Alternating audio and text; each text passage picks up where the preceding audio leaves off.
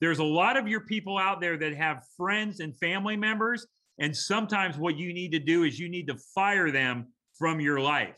I know that's harsh, but you need to fire them, especially when it comes to the subject about building wealth and money, because the thing you're doing sometimes is taking financial advice from your broke brother in law.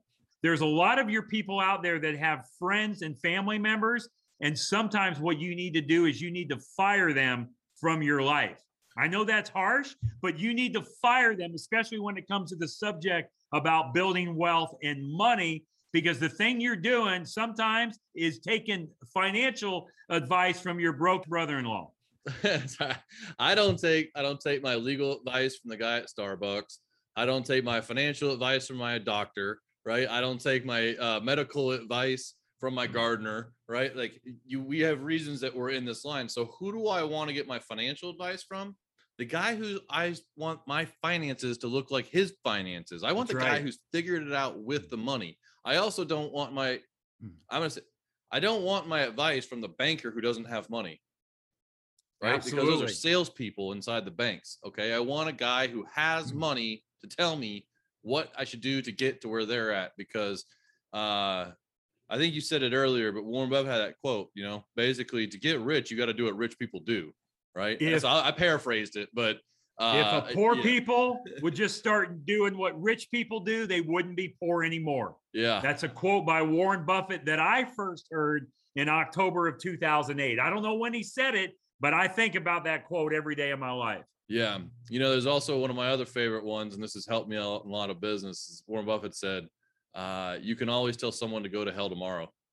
I thought he said that was his most important advice he'd ever had in business because he kept him from blowing up on people. But no, uh, so instead of us going down the rabbit hole, because I think you and I can go back, back, back and forth and back and forth let's take it let's have this takeaway for what a parent could have at the t- dinner table tonight. So what would be your advice if you were going to boil it down and say hey look this is from brent kessler. This is what i want you to be able to take away from this conversation so that you can have a money talk with your kids yeah um well you know i think the first thing is is that you got to be just on board with them. They got to hear from you because i will tell you with my children when i first started talking about this so they didn't want to hear it. They, they just didn't want to hear it. They had other stuff on their mind. It was very hard to get them. So here's what I did, Cody. I told the kids, I said, let's get in the car. We're going for ice cream. Then I had the talk as we're in the car going for ice cream because the because again, okay, the one thing about kids is they won't jump out of a moving car. so you got them trapped in there. So I would have them in there, radio off, and kind of you know the focus. And for me personally um i would have them so on this book the infinite banking concept become your own banker i would have them read this book by r. Nelson nash. And if they don't like to read there's two hours of audio or if they have some add going on like i do i listen to the audio and i'm telling you that'll just get you in the right direction, the right mindset. You're not all like going to take everything in, but I would definitely, I, I, again, okay, the thing is, you got to start somewhere. And this book completely changed my financial life. And ask my children. My children will tell you the same thing. Like, man, it's just, I mean, yeah, it took me forever to listen or read it. And I, and, but uh, but I'm telling you, you got to get some sort of of of of like out of the box thinking going on.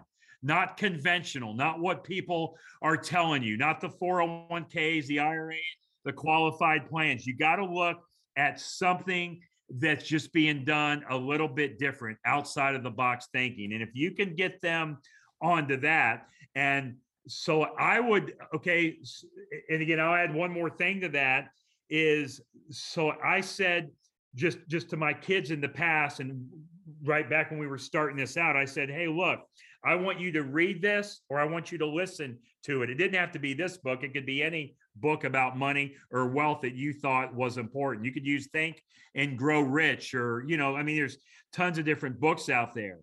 And I would actually pay them I would pay my children to do a report, a one page or two page report on what they listened to or what they learned because now they got to write it. They got to listen to it and they got to write it out. And even though they may not want to do it and they may not retain it all, they're going to retain something. They're going to remember something about it. So even if you have to pay your kids, instead of paying them an allowance for doing the dishes, paying them an allowance to read a book and write a one, two, three page paper on what they just learned.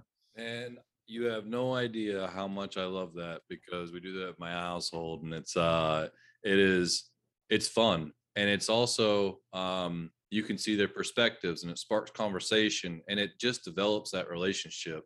And uh you know you said something about kids not wanting to hear it and i had a there's a saying um that my dad taught me you know uh, many years ago in baseball and he said to expect a bad throw right mm-hmm. so if you're going in to talk to your kids expect a bad throw, right? Expect that the ball is going to be thrown at you in the dirt. And what that means is that expect that they're going to roll their eyes. They're going to Yep. they're going to not want to listen. They're going to want to do those things. Now, if you get a good throw and they respond right back to you and they're happy and chipper, just be appreciative.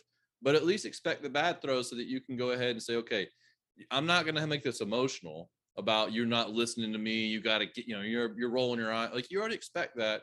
So just know that in your presentation. So you're going to have to repeat things more than once. You probably You say no to your kids 4 billion times while they're doing things in life, right?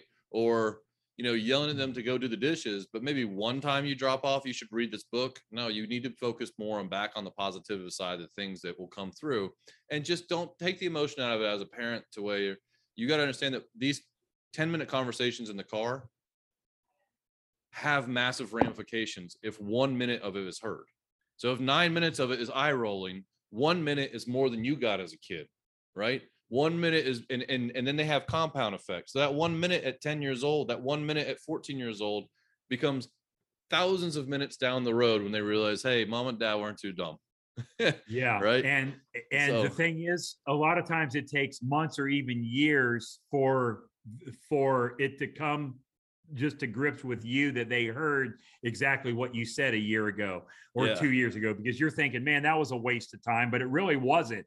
They heard it, they're just not ready to process it yet and tell you, okay, that they heard it or prove to you. But there's been numerous of times where both my kids age 20 and 22 you know have come to me and they say things that i know that they picked that up when i said it at a specific time a long time ago so just because maybe you get frustrated and you don't think they heard it just like you said cody they got 10% of it and now we just go again for another conversation they get 10% of that and it's just and i always say like how do you eat an elephant one bite at a time man you know I love it.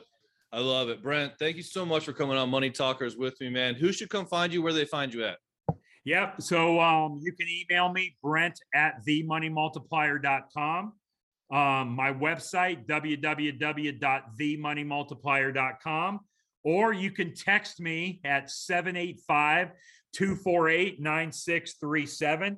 And if you email or text me, I'll send you my ebook, Mapping Out the Millionaire Mystery. So just email or text me, tell me you want it, and I'll send that right over. And I'll also include in there, I'll send my full recorded presentation on this banking concept with my downloadable attachments and my handouts.